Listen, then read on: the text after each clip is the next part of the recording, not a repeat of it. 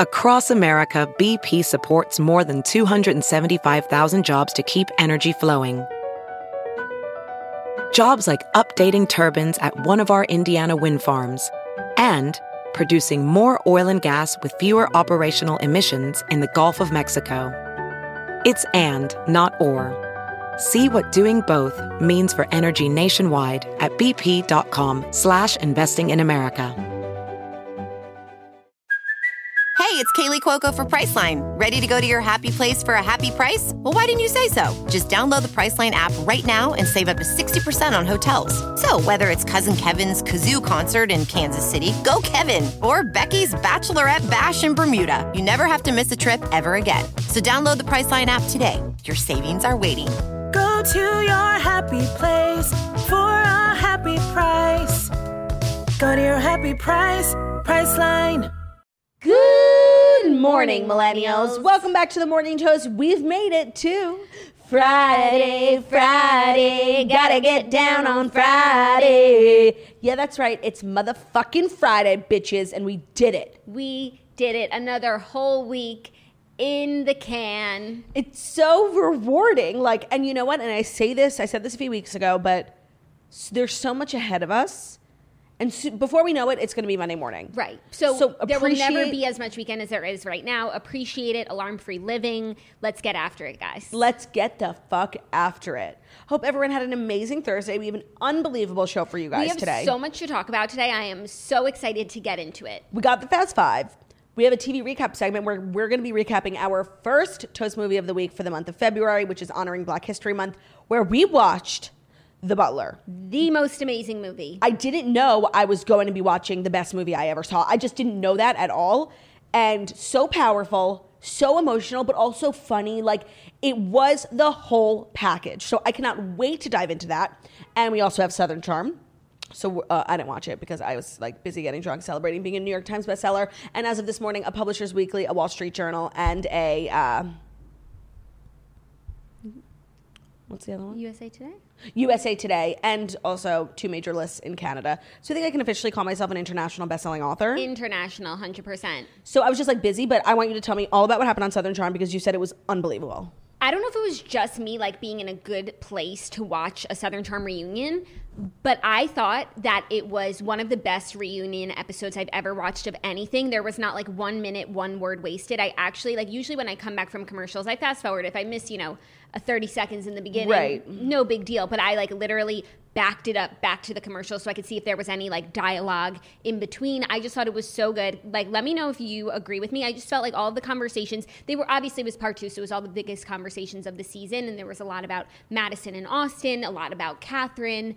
And I just thought that it was so good, entertaining, interesting, full circle, just so good. Yeah. Well, we'll talk about it in the TV recap. Yes. But um, before we dive in, how was your evening? I had a, an unbelievable evening. My evening was so good, mostly because I watched The Butler starting at around, I want to say four o'clock, five Sunset, o'clock. nice. Sunset, and I was just enraptured by this movie. And it really set the tone for the rest of my evening, where I just, I was like in my feelings and just feel like just feeling everything. I know. But it was a good feeling too. And I don't know, I definitely just cultivated a vibe without really realizing it. that is the best type of vibe. It's the organic vibe. And also, I had to get a wax yesterday, which I was like so dreading. I was just dreading the pain like more than ever. And so to be post wax, to be the Bliss. furthest to be the furthest away from ever needing a wax, like I was just in a really good mental health space. bliss.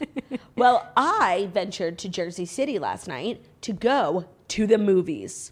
I don't think this is a big deal for most people because AMC at their theaters, like around the country, are letting you rent a theater in COVID for $100, like a whole theater. So I literally went with a couple of Ben's friends because they were celebrating one of his birthdays. So it was like 10 people. And we watched School of Rock, which was, I don't know who chose the movie. I think it was The Birthday Boy.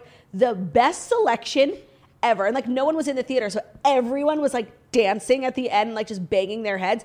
It was so fun. The concession stand was fully open. I had pretzel bites, pizza, popcorn, Diet Coke. They were out of chicken fingers, which was really fucking annoying. But it was just like the full movie experience and even better because no one was in the theater. Wow, that sounds amazing. Was the Legend of the Rent way hardcore? way hardcore. And as I sat there drinking, I smuggled in some tequila. As I sat there drinking, I thought, I cannot believe this man did not win an Oscar or a Nobel Peace Prize for this movie. Mm-hmm. Like the way he just gives it all to He this gave character. it all to School of Rock. the thing is, is that I think that Jack Black himself is probably very similar to Dewey Finn, not Ned Schneebly. You, you get confused. You think that's his name, but he was pretending to be Ned Schneebly. I think like as a person, they probably are very similar. Like just like love to dance and jam. So I don't think it was like that hard for him because he loves to pop and lock and, ja- and, jam, and break.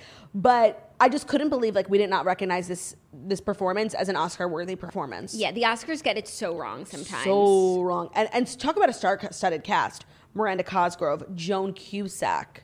yes. Sickening. Sarah Silverman. Sarah Silverman. She plays like this really naggy girlfriend. Ugh, she's the worst in that movie. Yeah. Every time she shows up, it's like, ugh, the killjoy is here. It's such a good movie. Wow, I'm so glad you had that experience. And I did think that today you looked like you had a case of stick it to the maniosis. It's contagious, and I got it at the movie theaters. Yeah, so you might want to just keep an eye on that. Obviously, everyone was worried about COVID because you know we're living in a pandemic, but everything they really sanitized the whole place. Everyone was wearing masks, but nobody really remembered that stick it to the maniosis is also highly contagious. It's a rare blood disease, and you know it got the best of me. it got the best of you for sure. Well, good luck in your recovery. And if you haven't been to an AMC theater, like I don't think ninety nine dollars is a bad price to rent out an entire theater. You bring ten people, you Mm-hmm. And each you pay get, ten bucks. You get to choose whatever movie you want to see yeah. So I think if you want to see like a new movie that's like in theaters. in theaters, it's way more. Yeah. But I don't. You can you- rent it at home for nine dollars. Like I want to go and watch Mean Girls. Like The Butler. It- literally. I was actually thinking like it's probably an amazing movie to see it was in a theater. gorgeous. Yeah. Like it was so well done. Mm-hmm. I can't wait to talk about it. Can't um, wait to talk about it. So maybe we just. Maybe we just jump right in because we have so much to say. And also, we have a, if you're listening to the podcast, an interview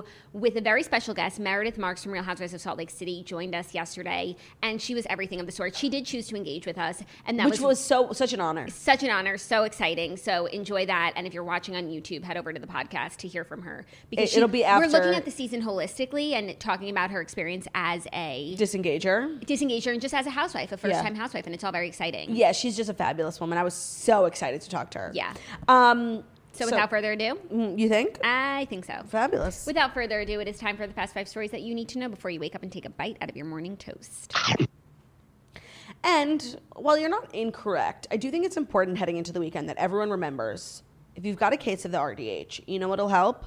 Hmm. Usual wines. Oh yes, They're for the modern drinker, where each of their bottles is 6.3 ounces, which is a heavy pour, or about a glass and a half of wine. So there's no more pouring wine down the sink when you don't want to finish the bottle. Because of the single serve format and bottle designs, Usual is always fresh, so you'll have no more flat bubbly or stale rosé. Their wines are all low carb and have zero grams of sugar. They have a red blend, a rosé, and a sparkling white wine called Brut. They also have the Usual Spritz, which is a low alcohol, low calorie wine spritzer that's made of sparkling wine and guava juice. So it's like a White Claw, but for grown-ups. Each of the servings have just 83 calories. So Usual Wines just like keeps everything in mind. They keep the caloric uh, density in mind. They keep the portion size in mind. They've just got wine covered from A to Z, and they offer different types of wine. And there's just no reason that you shouldn't be drinking Usual Wine. yeah, they've got wines down to a science. You said it, not me. Go check out their website, which is www.usualwines.com, and use our discount code TOAST for $8 off your first order and try your first glass on us.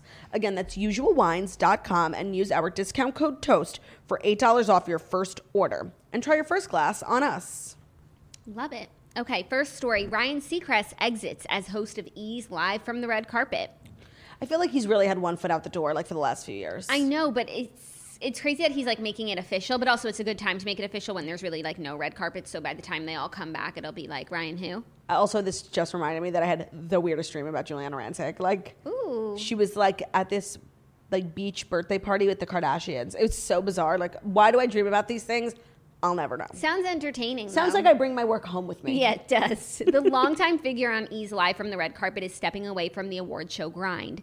He said, quote, after 14 years of hosting E's Live from the red carpet, I've decided to move on to new adventures. I'll miss the whole crew that worked so hard behind the scenes, and of course, my amazing partner, Giuliana. Thanks to everyone for watching all these years. You know, that's a big blow for E because they just have not had a good few years No, in terms of haven't. content. But everything must come to an end. And you know what? It's exciting for whoever's going to come up and fill this spot. Honestly? and now there's there's an opportunity. There's a job open, and they have some really good hosting talent at E. And I look forward to seeing who gets this position. I feel like it'll probably be Jason Kennedy just like moving up, but then that means someone gets Jason's spot. Right. Oh, that's true. I do think that Justin Sylvester is like the future The Ryan man. Seacrest of E. He's the man for the If he doesn't get snatched up by like the Today Show, like that's how big of a star he is and how good at his job he is.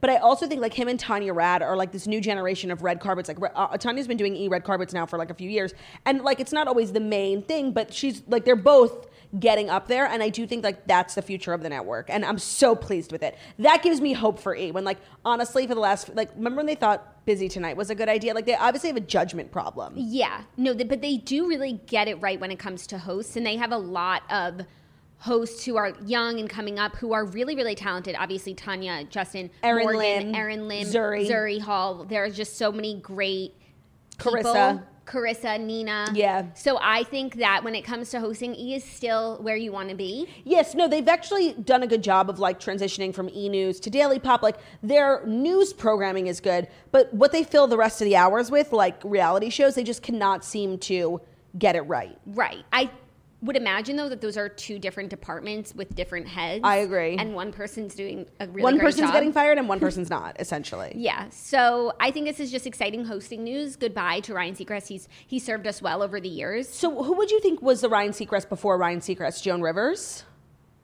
No, I feel like the answer. Oh, I, I guess. Yeah.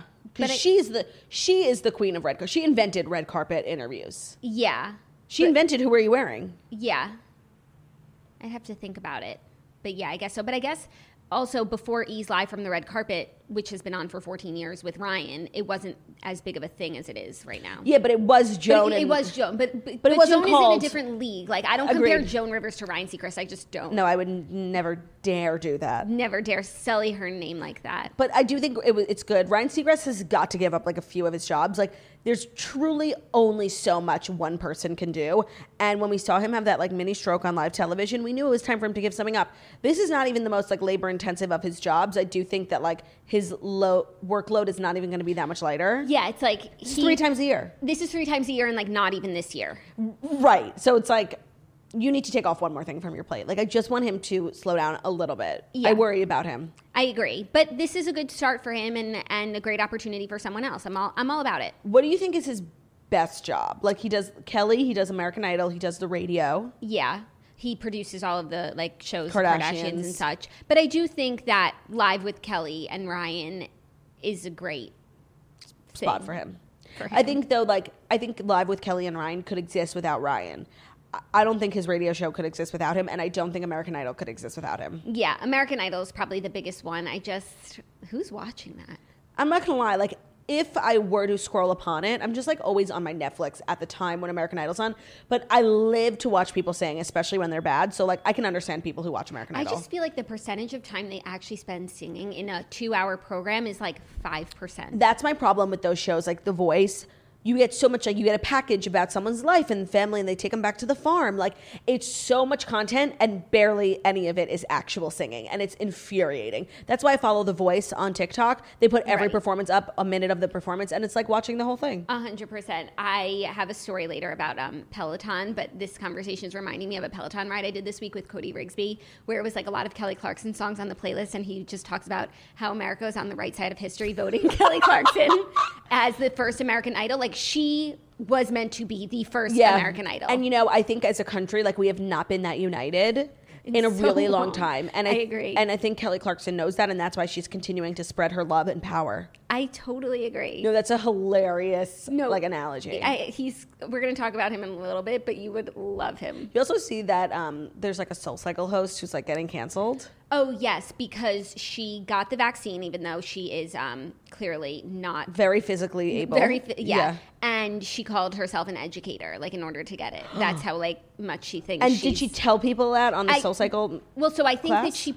I haven't looked into it too much, but from what I understand based on hearsay, so I might be getting it wrong. Like she posted that she got the vaccine, and then people were like, "What the fuck? Why are Yeah. you getting the vaccine?" And then it, She might be the least eligible person in the country. Right. And then it turned out that she had said she was an educator in order to get the vaccine. That's what I think. That's shady. And like she is That's an educator, Please. not. I'm an educator then. No, actually, my mother-in-law is an educator for uh, special needs, and she and my father-in-law just got the vaccine. Wow, that's so Bruce exciting. got it yesterday. That's so exciting. I'm very, Ben has been like so worried about them. I'm I feel such a like burden, like it's just very scary. Like of course everyone's afraid of COVID, but like when you're older, it really impacts you more. So I'm so relieved. Like at least like for me a little bit, it feels like the end is near. Yes. because they finally that's got really, vaccinated. It's so really exciting. exciting. Okay, ready for our next story? Yes. Erika Jayne and Tom Girardi's $16 million mansion has been burglarized. What? Yes. Oh, oh, Uh, this is just weird. This is weird. Erika and Tom's mansion was burglarized last month. Oh my God, truckers for Tom. The truckers for Tom are saying, listen cautiously. No, they said something's awry. Did you hear that? something is amiss. something's awry. Something is not as it seems. Okay, okay, so Police re- received a burglary report late at night on January 22nd, and responding officers discovered signs of forced entry through a broken window. Authorities confirmed to Law 360. Detectives are reportedly unsure of what was stolen from the estate. The Pasadena PD didn't immediately return Page Six's request for comment. Tom has been, been living alone in the house since Erika moved into Oh. a $1.5 million home since they divorced. Oh, I didn't know that he was still living there. I thought maybe it had been like a seized property. Yeah, I think that this is just well, I mean, on the one hand, like we've come to learn that homes in California get burglarized. It's a common thing. It's a common thing, but I just think the timing is suspicious. suspicious. Yes, I agree. I mean, the thought of Tom being there alone like makes me so sad. Without like a burglar was there. Thank God he wasn't harmed. Mm-hmm. Um, it's weird, just given the fact that there's so much unfolding, so much financial questions. Turmoil. Yeah, it's just odd timing. But again, it is a really common thing that happens in LA. But I don't know. I definitely feel feel like there's more here. Do you know what was taken? No, that was all the details that Page Six had. Do you think it was Erika just trying to get like the rest of her stuff back? Like that is a thought that It's crossed Mickey. my It's mind. Mickey Minden like in a ski mask, like looking for the Chanel. Yeah, that's a thought that crossed my mind. Yeah. but I'm not saying that that's Mickey, what happened. Mickey's so ride or die. He would do that shit for Erika. A hundred percent, And we we stand a loyal friend and stylist and choreographer. we do. We do and producer. we He has a- really do. He wears many hats for Erika. He does. He's Mr. Hats. My favorite thing about watching old reality television, like no matter what it is, is that you can find Mickey Minden in an episode of Keeping Up with the Kardashians, America's Next Top Model. Like he has been on everything, and that's just fun to see. He dances with Christine Quinn these days. Do- oh yes, he does. Yeah. In that um, Playhouse. He's like, thing. if you're not a fabulous reality star, don't talk to me. I don't want it. Okay, next story. Exciting mm-hmm. news. The Super Bowl is this weekend. I will be making a homemade spinach artichoke dip, and the Weeknd will not be having any special guests during his performance. And the truckers endorse that decision. That is crazy. Like people are trying to work here, truckers. No, but they're like, listen, Weeknd, it's all you. You got this. I saw some promo videos and stuff like getting me hyped, and honestly, it worked. I was feeling excited. He confirmed in an interview on the NFL Network on Thursday that he has no special guests lined up to Oh. join him on stage during his performance. That's good. I like just let let someone live. let the town speak for itself. Agreed. I, I like this, and I like that I know beforehand. That way, I'm not like, wait, who, where, Yeah. and then I'm like weirdly disappointed, even though it's a fabulous, fabulous show. yeah, when we were at the Super Bowl, Wow, this is they really just want everyone to know these are truckers for the weekend. can I stand up, open the window, and tell that guy to shut the fuck up? No, because he won't hear you. Then No, I you're- think he will. Then you're screaming into the show. No, And my he's mic is just- over here. He's just a trucker for the weekend. Like, let him stand. If he does it again, I'm getting up. Okay. let him stand. So when we went to the Super Bowl in um, Minnesota, Mm-hmm. and Justin Timberlake was the disgraceful Super Bowl performer. Yes. Did he bring anyone out like NSYNC? He brought out the hologram of Prince. Right. Okay. And then the night before the Super Bowl, we were partying and we ran into Joey Fatone, and we like 100% thought that there was going to be an NSYNC reunion. Do you remember that? Yes, and he told us that there would not be. Right. No, I have, but I thought he was just being coy because like it's a secret. I'm like Right. Joey. Right. But like I literally have a picture of us and Joey Fatone, and I thought we like because we discovered he was in Minneapolis. I thought that we were like in in on a secret, and of course he couldn't say it, but no, he was not lying. He was being 100 percent truthful that he was not performing, and I actually think like some people like Justin Timberlake like could have used NSYNC Oh, you know what? I totally agree. I think that would have given his performance the oomph that it needed. a little edge. Instead, he got selfie kid and like backpack Oh. boy, right? Those are not backpack boy, but the, he Where's got Backpack Boy from? Selfie kid. Backpack Bo- kid is actually like went viral on the internet. He invented the floss No, but like. I feel like he was a background came dance. out, He- he- Katy Perry. Katy Perry, yeah. Yeah, but no, Selfie Kid was invented. Like, no, no, he was literally forced on us during like when things go viral like it's very organic Yeah. literally nobody like cared No. but some like talent manager in la like saw it and was like i'm gonna make this kid a star and just like put him everywhere and like it wasn't even a natural thing like nobody remembered No, it nobody was like, I want to know more about this kid. yeah, and it wasn't a thing that went viral on Twitter like left shark. Like Yeah. you can't make viral moments like that happen. And there was some machine behind Selfie Kid like trying to make him, Him the next happen. Mason Ramsey. Yeah, and it was so not going to happen. No disrespect to him, but I wonder what he's up to. Yeah, wonder I wonder what he's money. up to. Anyways, the Weeknd said I've been reading a Oh. lot of rumors. There wasn't any room to fit it in the narrative and the story I was telling in the performance, so there was no special guests. No, so all of our speculation from last week. If you're rewatching old episodes, just skip over that Yeah, part. we Um, talked uh, like at length. And ultimately, I'm here for this decision. I'm really excited for his performance, and I'm looking forward to the Super Bowl because I'm like going to be doing it differently because I think it's just going to be like me, Zach, and Bruce and my spinach artichoke dip. And I invited you over if you'd like to come. Yeah, I didn't to- know it was like a family thing. Maybe now I won't come. No, no, no. I think it would be fun. Bring Theo, No, and that way the boys could play. Okay, And we need to place our picks for once and for all. I did. You did. Who's yours? What? Um, Kansas City. Okay, I'm going Bucs. That's. I don't like that we're on different sides. And like I know, I'm gonna lose. No, I, I don't re- really feel great about my choice because I feel like it's um obvious. I feel like I'd rather pick Kansas City and be wrong than pick the Bucs and be wrong. Yeah, that's embarrassing. Yeah. No, my pick is officially in. I'm curious if the Weeknd is going to perform his Super Bowl in his plastic surgery fudge. Oh. Because that's like fake, right? Yeah, yeah, yeah. No, that's like part of his new album. So I think no, because I feel like he'll be performing songs from all of his albums. And these events are like historic. Like it's not like a tour. Like these live in in in in a time in history. Like Yes. it's not to represent like a certain It's era. not like a moment in time. yeah. Yeah. So I don't think he'll be doing the crazy face. I hope he doesn't. I hope he doesn't also. scares me. Okay, so that's your pick, Kansas City. Yeah. And I'm gonna pick Bucs. Yeah. No, I just I, I want to be on Jackson Mahomes' side, and that is He needs you. No, he, he does. I feel like very defensive over Jackson Mahomes because yes, could he be doing more to help himself with the cringy content? Yes, but kids are so fucking mean to him, and I won't stand for it. And he does not let it bother him. Like he just keeps going and makes more cringy and even more like embarrassing videos. And I kind of respect the fact like I wish I gave so little of a shit about what people thought about me. It's really admirable. We could all learn something from Patrick Mahomes' brother. Yes. Okay, next up, a little biz fitness news. We have two A little biz fitness news. We have two stories, two Peloton headline worthy news stories. Okay. First, Peloton is spending $100 million to reduce delivery delays. Oh, that's their only problem. Yeah, well, there just is so much demand right now. But if you order a bike right now, it, it, it says it won't come until April. But now they are working OT to remedy the situation. They are putting $100 million into speeding up deliveries, including improving its air and ocean shipping and doubling the size of its customer service support to help assuage anger. You know what? They this is good, but they should have done this sooner because I think part of the reason why the launch of Soul Cycle Bike was even remotely successful is because people chose it over waiting three to four months for a Peloton.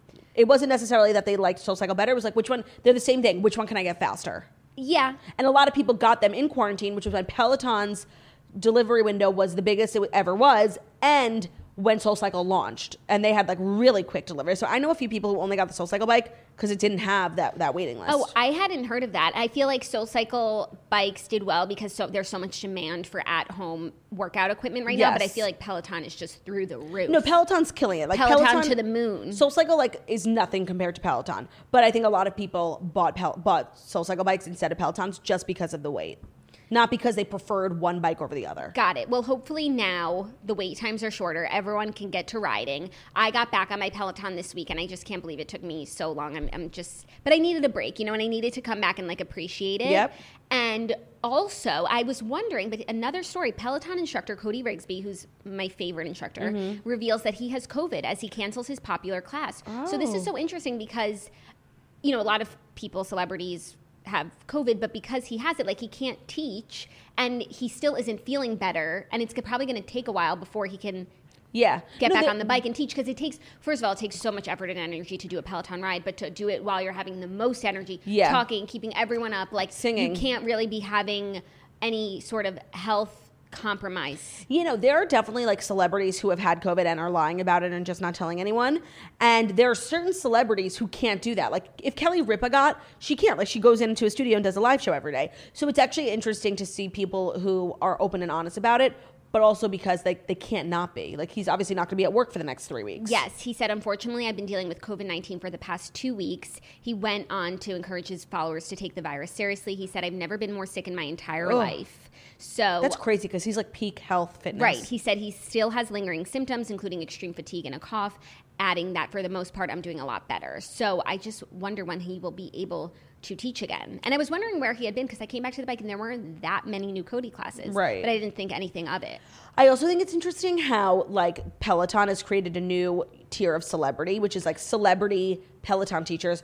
Cody and Robin NYC are like two of the most famous Peloton instructors, and I just think it's so interesting how like that's now a level of celebrity. Like he got COVID, and it's a news story. A hundred percent. And like, wow, I, I felt this way while I was Pelotoning, you know, a few months ago, and I feel this way again, where it's like if you Peloton every single day and you choose the same few instruct- instructors, like these people are such a big part of your life. It's like almost the like a podcast. Yeah, and Cody is just so funny. I was doing a class with him this week, and he was talking about how um how when he was in school he used to have to like there was he used to have to sell magazines for the school like Nickelodeon Right, right, magazine. right. Was Yeah, yeah, like highlights. This con man used to come to our school every week, and I was just like laughing so like no, that's true. Like where do those funds go? no, and like these, why are the kids selling magazines? No, it's so true. You know, on my TikTok, there's like a Cody Rigsby fan page that like literally pops up all the time to like clips of him like being funny, and he's actually very personable. And you know, like when did I get married? 2017. So like four years ago.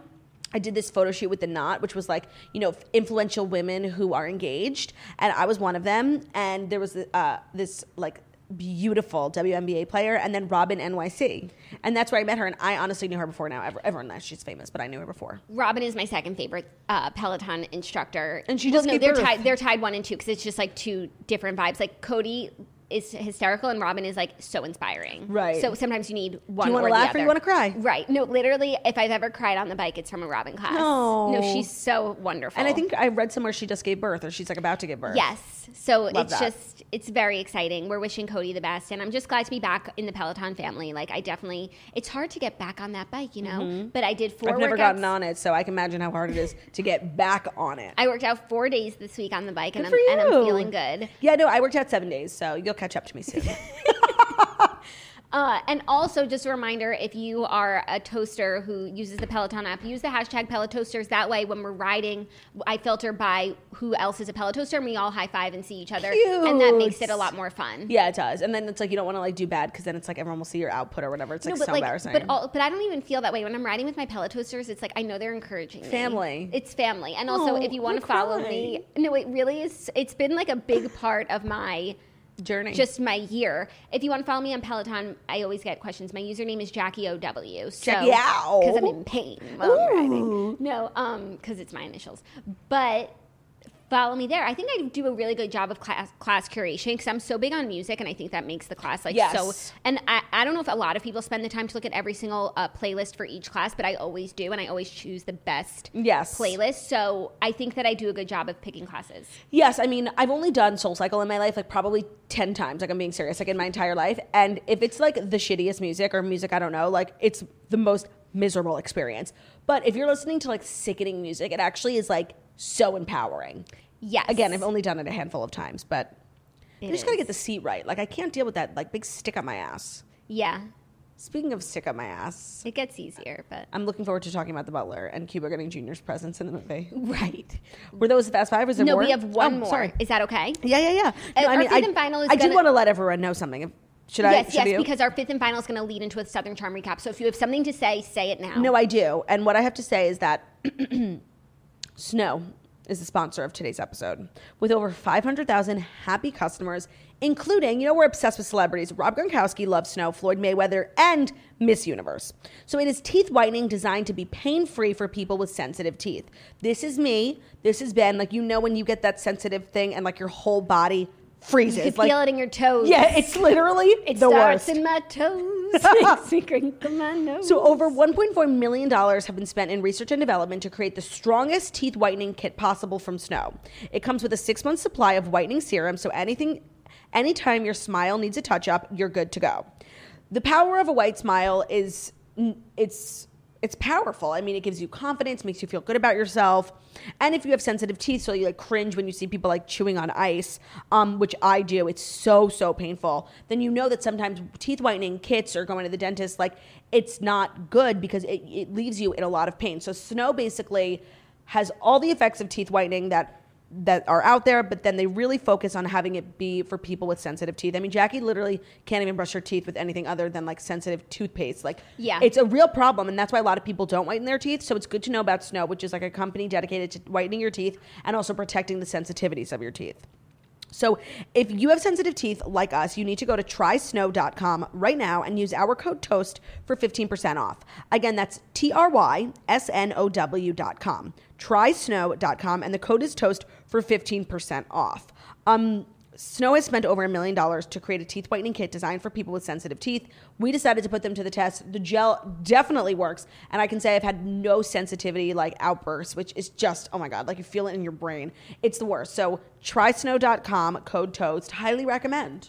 Okay, fifth and final story. I just realized that it's literal fake news. oh Um, my god, that's the worst. I know because it's an E News story that says Kristin Cavallari proves she's Team J Lo after A Rod and Madison LeCroy revelation because Justin Anderson posted a video of them working out. Like, Okay, I actually don't with think this the is fake s- No, with the song "Let's Get Loud." But then Kristin put on her story, and I had seen her story, and I saw this story, and I just realized how they intersect. She wrote on her story, "So a friend posts a year old video of us working out, and now I'm being accused of throwing shade. Fuck off, tabloids. I'm so sick of your lies and bullshit and clickbait. Can everyone stop trying to drag me into this drama mess, please? It has nothing to do with me, and I want no part of it." So maybe I so disagree with her. Maybe Justin Anderson like was being shady. I don't think Justin Anderson but like posts this anything headline publicly. of Kristin taking a stance and J Lo, Oh, yeah. like mm, no. That's fake news, but I do think that there's a little bit of lies, but in Kristin's Instagram story because like anything Justin Anderson posts about this or with Kristin like is approved by Kristin. Like they're they're best friends. This was such an intentional,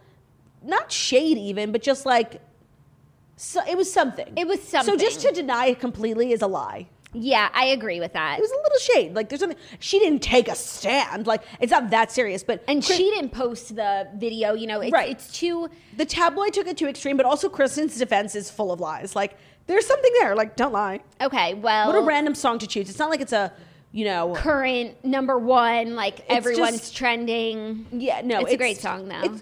It's, probably my favorite song, and I remember it being my favorite song at bat mitzvah season because that was like really when the song came out, like when we were like 13, 14, and I just like could not wait for that song to come on. It's the best song. it's the best song. But a little Southern Charm recap because I um Yeah, tell me what I happened. expect that you'll watch it. So they the A Rod stuff doesn't come up again in the episode, but we lead off with Madison and Austin talking about their relationship. And it, Austin had said that just the night before he watched all the episodes, he hadn't watched it yet. Oh. And like, so I think that he had, you know, this enlightening moment the night before where it's like I have to be done with Madison. She does not Right. care about me the way she talks about me to other people. It's clear that like I'm just A doormat. nothing to her. Like I, she doesn't care about me. And so he really has this like moment where he's like, "You're a monster." And I think that their relationship is so toxic, and Yeah.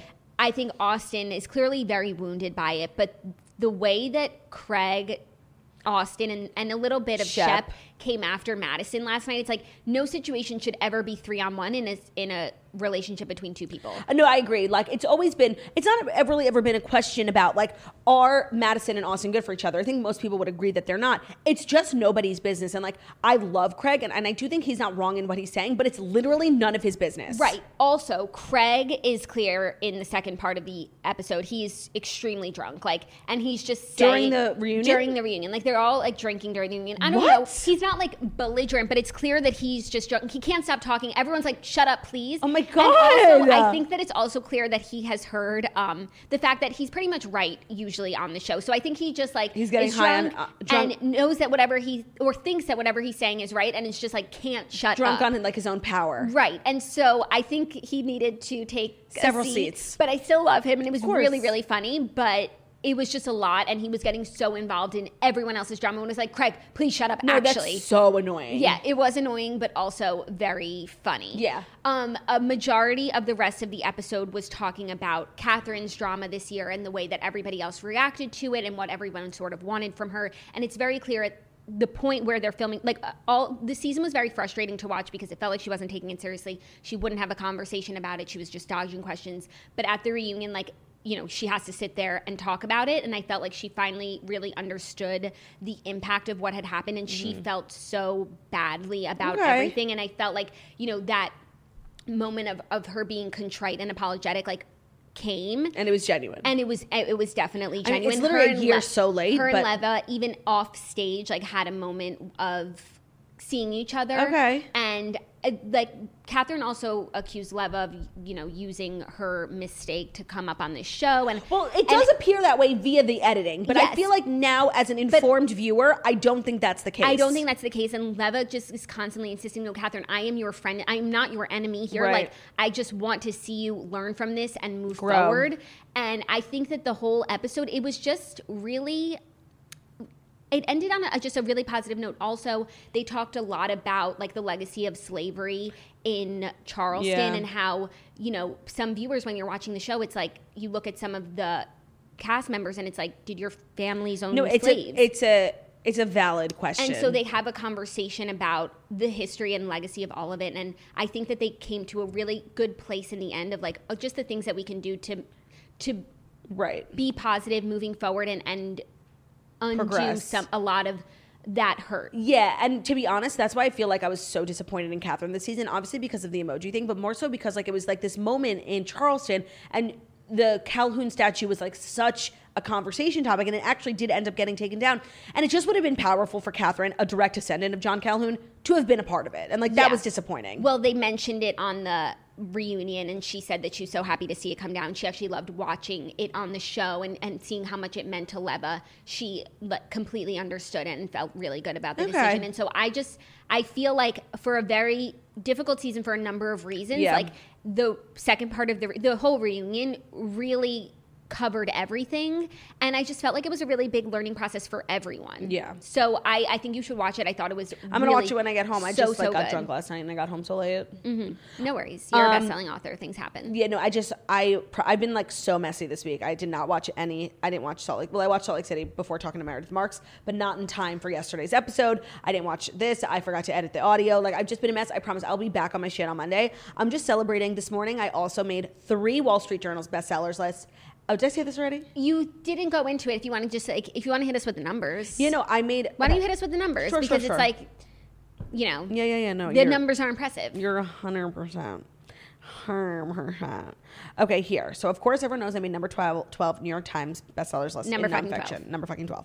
I've also made three Wall Street Journal lists. I've made number six in hardcover nonfiction, number three in nonfiction ebooks, and number five in nonfiction combined. Wow. Then um, of the 150 books, uh, best-selling books in the country, uh, according to USA Today, it was the 22nd most popular book, and that's all genre, Wow. kids, hardcover, non-cover, all the stuff. I also made the Publishers Weekly list, the number 10 overall, number five Publishers Weekly in hardcover nonfiction. And then I made two Canadian lists. I have to say, Canadian toasters are fucking chef's kiss. Number six, and uh, apparently these are big deals. Number six, well, of course, like that's what people tell me. They're not going to tell me it's not a big deal. number six on the Globe and Mail hardcover nonfiction list, and number five on the Toronto Star hardcover nonfiction. Actually, I've heard of the Toronto Star. Wow. So thank you to all these wonderful organizations who saw me. I actually tagged Wall Street Journal books like in my thing, and they responded to me. oh my god, cuties. Hearts. I said, "Thank you for this prestigious honor." That's so cute. Yeah. So you were busy. No, I was so busy, and then I like got drunk, and just like things happened. But I did watch The Butler. Yes, but just a quick Salt Lake City recap um, of the episode, which I actually thought, like, considering it was an amazing season and this was the finale episode, it wasn't a very good episode. And it felt like the finale came out of nowhere. Yeah, um, but the big, you know, pinnacle moment was Heather and Jen talking, and I felt, I felt like one, like Jen Shah finally understands how frustrating it is to apologize and have someone like not forgive you. But I don't think she's on. self-aware enough to realize like that's what she's right, been doing but the whole she's like season. that. She is stuck in that position now, and also I just felt like Heather um, was like not letting it go. It was also her event, and she was making it such a big deal. And it's like Jen apologized as much as she possibly could in that moment, and it was like what Meredith said on the episode, and she also says it in our interview. It's like it's you know you apologize and you can be for forgiven and open to moving forward. It's just those actions moving forward need to reflect your words. Yeah. and so only time will tell. So that's my thoughts on Salt Lake City finale. I'm very much looking forward to the reunions. Like me too. because there's so Mary hasn't been with I've the group been, like, all year. for reunions lately. And by the way, it's the best part of the season. Even a bad season, a good season. I first of all love seeing them in a different element, Mm-hmm. especially a new show. Like you really get to know them and how they talk and how they act and how they fight. And it's I love seeing Andy. Like it's really and they ask like the shadiest fucking questions. Yeah. I love reunions. I just want to say another thing that made the Southern Charm reunion so great is that Andy is so interested Yes. and involved in this show. Like he definitely, wa- I don't get the feeling that he doesn't watch it. I think he has a lot of friendships with a lot of the people on the cast, and he has opinions. And it just it feels like sometimes he's just one of like the cast One of them, yeah. Whereas on some of the Real Housewives franchises, it's like he's very much the boss man, and these Yes. are. And I just thought that the rapport, They feel like equals. The rapport was really enjoyable. I agree. That's a great call.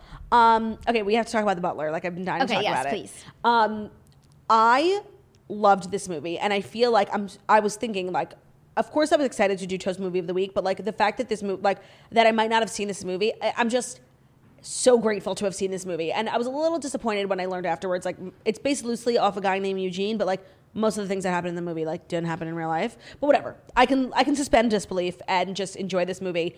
That was so fucking star-studded. I could not believe it. Every they covered so much time in history, so there was just so many people who needed to be cast. Yes. When the movie opened and Mariah Carey was his mom, I was shocked. I wasn't expecting to see her. No, totally. As a student of history, like the it spans it focuses on like a 30 year historical period and i just thought it was so interesting and also i was just talking about this on the redheads i love when like a book i read or a show or a tv movie that i watch like informs the next thing that i'm watching and i and i feel like I know more about what I'm watching because of the last thing. Mm-hmm. So I felt like with, with this movie, there were so many other mini movies within it, like Selma. Selma. Um, I felt like it was reminding me certain moments of Black Klansmen, even in, Yes, me too. in the 80s with South Africa and apartheid. I was reminded of The Color of Friendship And The Crown. And The Crown. And then also um, in the beginning, when Mariah Carey's in it, she talks. I just read her book a few months ago, and she talks about how big of a moment that was for her to be included in this movie and Right. like, for Lee Daniels to See her. have her. her in it.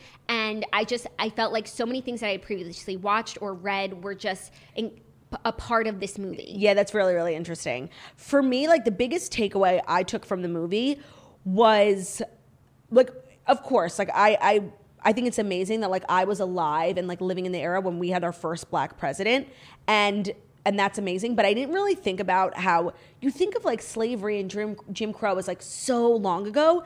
And it's not, I, it never even occurred to me that there were people who saw Obama get elected who were born on plantations. Like the story, mm-hmm. like, and I, I didn't know they were going to cover so much time in the movie. But when it literally flashed to 2008 and he's wearing an Obama shirt, I couldn't believe it. And, and that's when I really, really got choked up because it's like, I think no matter you know your politics like to know to see the story of someone who was born on a fucking plantation who then got to grow up and see a black man become president like that's crazy like Yeah. i'm sure he never in his lifetime thought that he was going to see something like that Yeah. and so i actually love that they covered so much of the movie and i think they did so much time and i think they did an amazing job of aging everyone like oprah Yes. and um, forest whitaker Yes.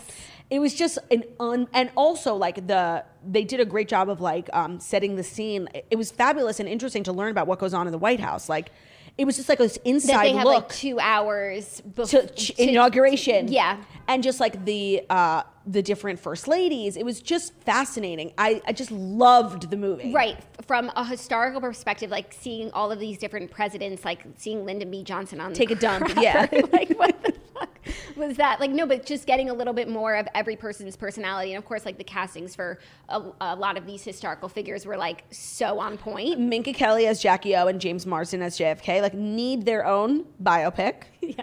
Um, it was No, just cast. Robin Williams as President Eisenhower. Eisenhower. There were so many. uh, Alan, Professor Snape as Alan Reagan. Rickman as Ronald Reagan and John Cusack as Richard Nixon. Yes, who was such a freak. And then I loved, even though like I cannot stand Cuba Gooding Jr. and the character he played in the movie is actually like loosely based off of him because he was like gross. Um, but Lenny Kravitz, like I just could, Terrence Howard, I couldn't believe how like literally everyone who turned around. I think it might be the most star-studded movie I've ever seen in my life. I agree. and Forest Whitaker was unbelievable. I'm sure he won an Oscar or or a few. He was incredible. Like just Oh, so good. And I really, what I, another thing I took away from the movie that I found to be so interesting is how he and his son, you know, had just completely differing opinions on how to exist as like a black man in a white world. Where, like, for Forest Whitaker, who was born on a plantation, like, what he had was enough. Like, he was just grateful to be off the plantation. Whereas his son, who was born much later, it wasn't enough to have this like Yeah. fake equality. Like he wanted more, and Yeah. rightfully so. And that scene where they're on the bus and they see a light and they're like, oh "What Oh is that?" God. And it was a burning cross. Oh my god, I just, oh my god, it just gave me such chills. Like when the second they realized it, and then it was too late for them to turn around. It was crazy. Yeah, it was crazy. It was an unbel- if you haven't seen it and just it's it's that's the type of movie that like changes how you see the world. I completely agree. I loved it so so much. I loved it so much. I'm I'm so glad that we watched it. There were so many moments in it that just gave me chills, made me think like I and it gave me a lot of good historical context. Like I'm not the smartest when it comes to history and like all these presidents. I'm like, who was good, who was yeah, bad. and then I was doing like some googling just Yeah. to see more about certain things. Yeah, and you know what I also took away from the movie that I really liked was that like all these presidents like were assholes. Like all of them. They like said one thing and then they did another and like they were all just pieces of shit. And I think the only one and I didn't even you know what else I really didn't think about had like I think one of the only presidents who gave like African Americans hope at the time was JFK.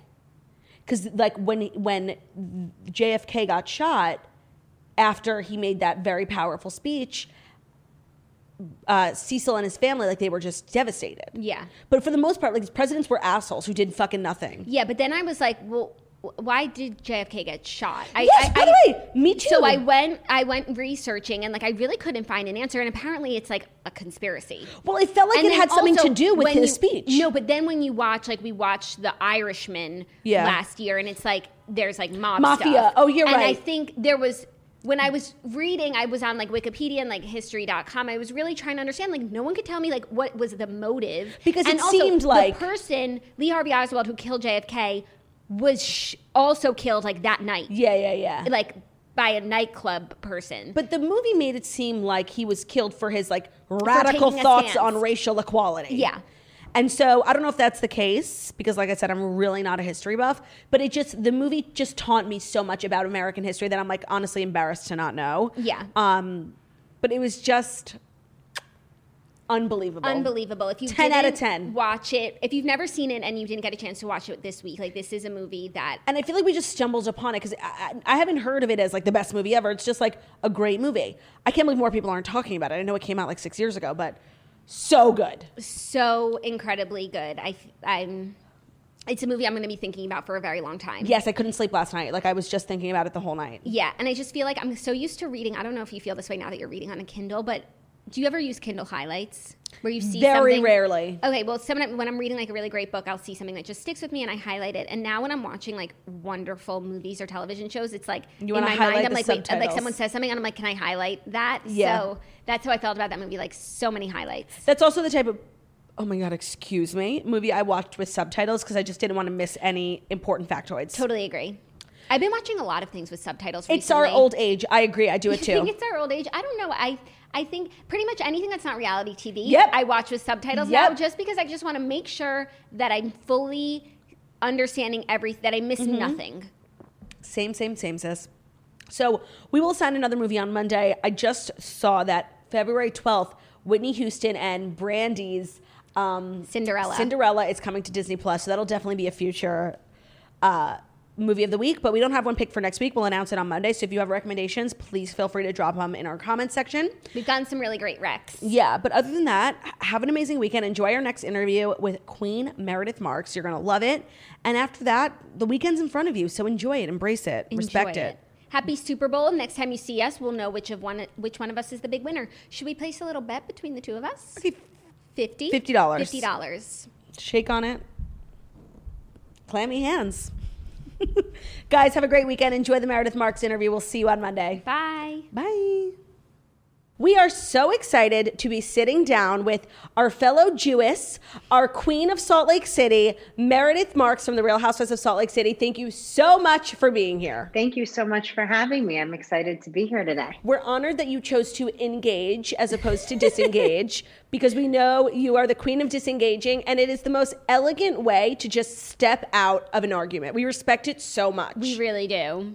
Well, sometimes you know there's no winning, and um, when you, you when someone's real fired up and they're not listening and they're not speaking to you respectfully, it just what's the point? You have no choice. You have no choice. We're now heading into reunion. We got a whole season of Salt Lake City under our belt, under your belt, first season. How does it feel? Has your life changed a lot?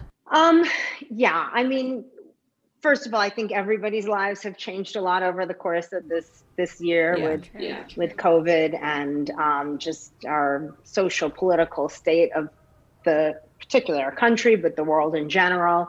Um, yeah, I think every just by virtue of that alone, that's a massive change coupled with you know now people know who I am.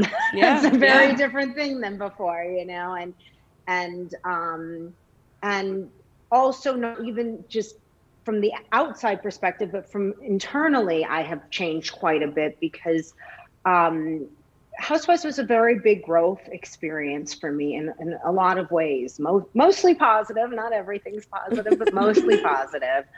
Um, you know, because it really does force you to be introspective and, and reevaluate. And um, it's kind of like, it's almost like when I went to law school, they teach you a certain way of thinking and reasoning. And this is certainly not legal reasoning by any stretch, but um, it, it really forces you to think about things in, in a much broader sense and, how they affect everybody else and, and really take into account um, the impact of your words Yeah. and, and Yeah. your actions. Very different. That's something that definitely comes through on your end while watching the show. That first of all, the season is amazing. Like this has just been such a treat for us to have a new franchise, and we absolutely love Utah. Love. just the vibes of Salt Lake City are immaculate. Immaculate. and you're always like serving looks, bringing like just so much to the show, and we have been thoroughly enjoying it. So we just want to say Thank thank you you for your work. that. And also, I think that your what you're referring to about having this broader perspective, like we, we really see in the way that you engage with the women. Like I feel like your approach to being a housewife is kind of really refreshing because you feel like the friend that we all want to have, where it's like you're a good friend, but you also speak the truth. You speak facts. Yeah, very matter of fact, very reasonable.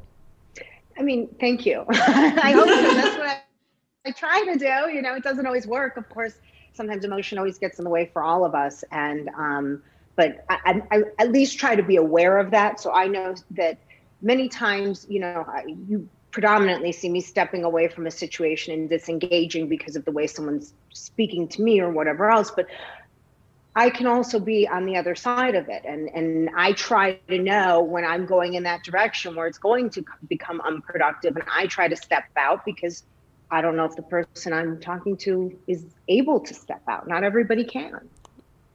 Right. No, it's a very refined way of engaging as a housewife, and it's something we've never seen before.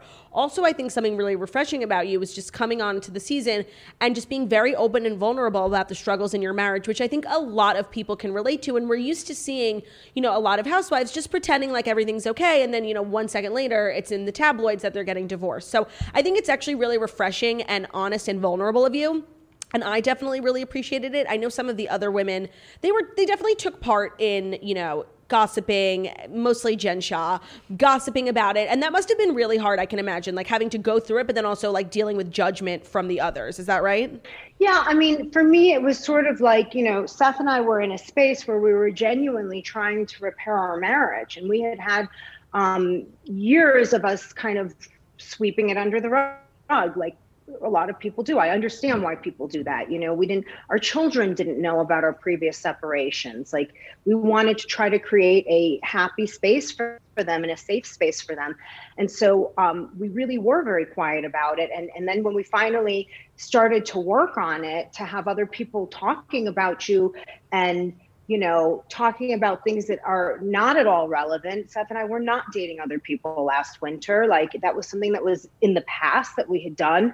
Previously we were desperately trying to fix everything and we we didn't need things stirred up. It was just i don't understand it because the only people it impacts are me seth and my children. It has no impact on anybody yeah. else. So why do you care? Like right, yeah. mind your own business. Worry about your own marriage. Stop projecting your problems on me and now after the season finale and you've already filmed the reunions do you feel like at peace with the women, especially Jen, who, you know, was running around telling everyone about your separation before you, do you feel like you got, you know, like that was reconciled?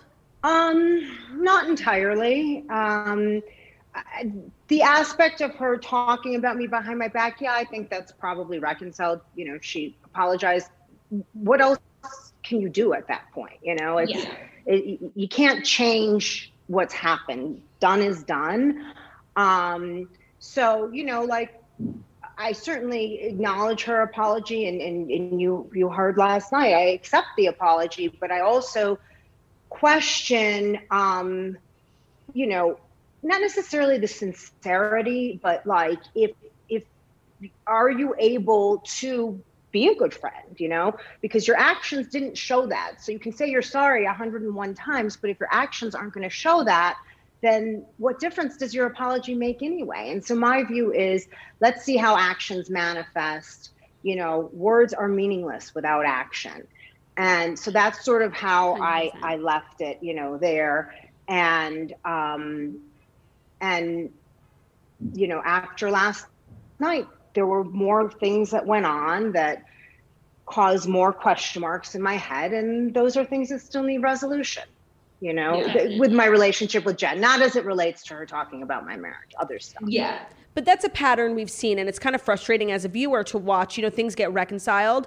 You know, Jen apologizing to Mary, or, or all these different instances, and then kind of reverting back like the apology never happened. never happened.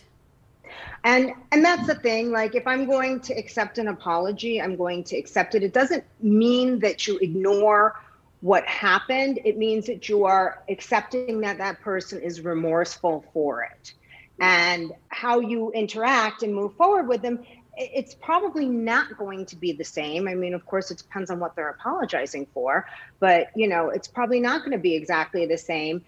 It's it's up to you to decide. So just because I say yes, you know, I I, I hear your apology and I accept it or whatever, doesn't mean that everything's just perfect again. It doesn't necessarily work that way, but it does mean that I acknowledge that you're remorseful and I forgive for myself. To me, forgiveness is always about yourself. It's not about the person. You know, not forgiving is more detrimental to me than it is to her. Let's be honest. Right.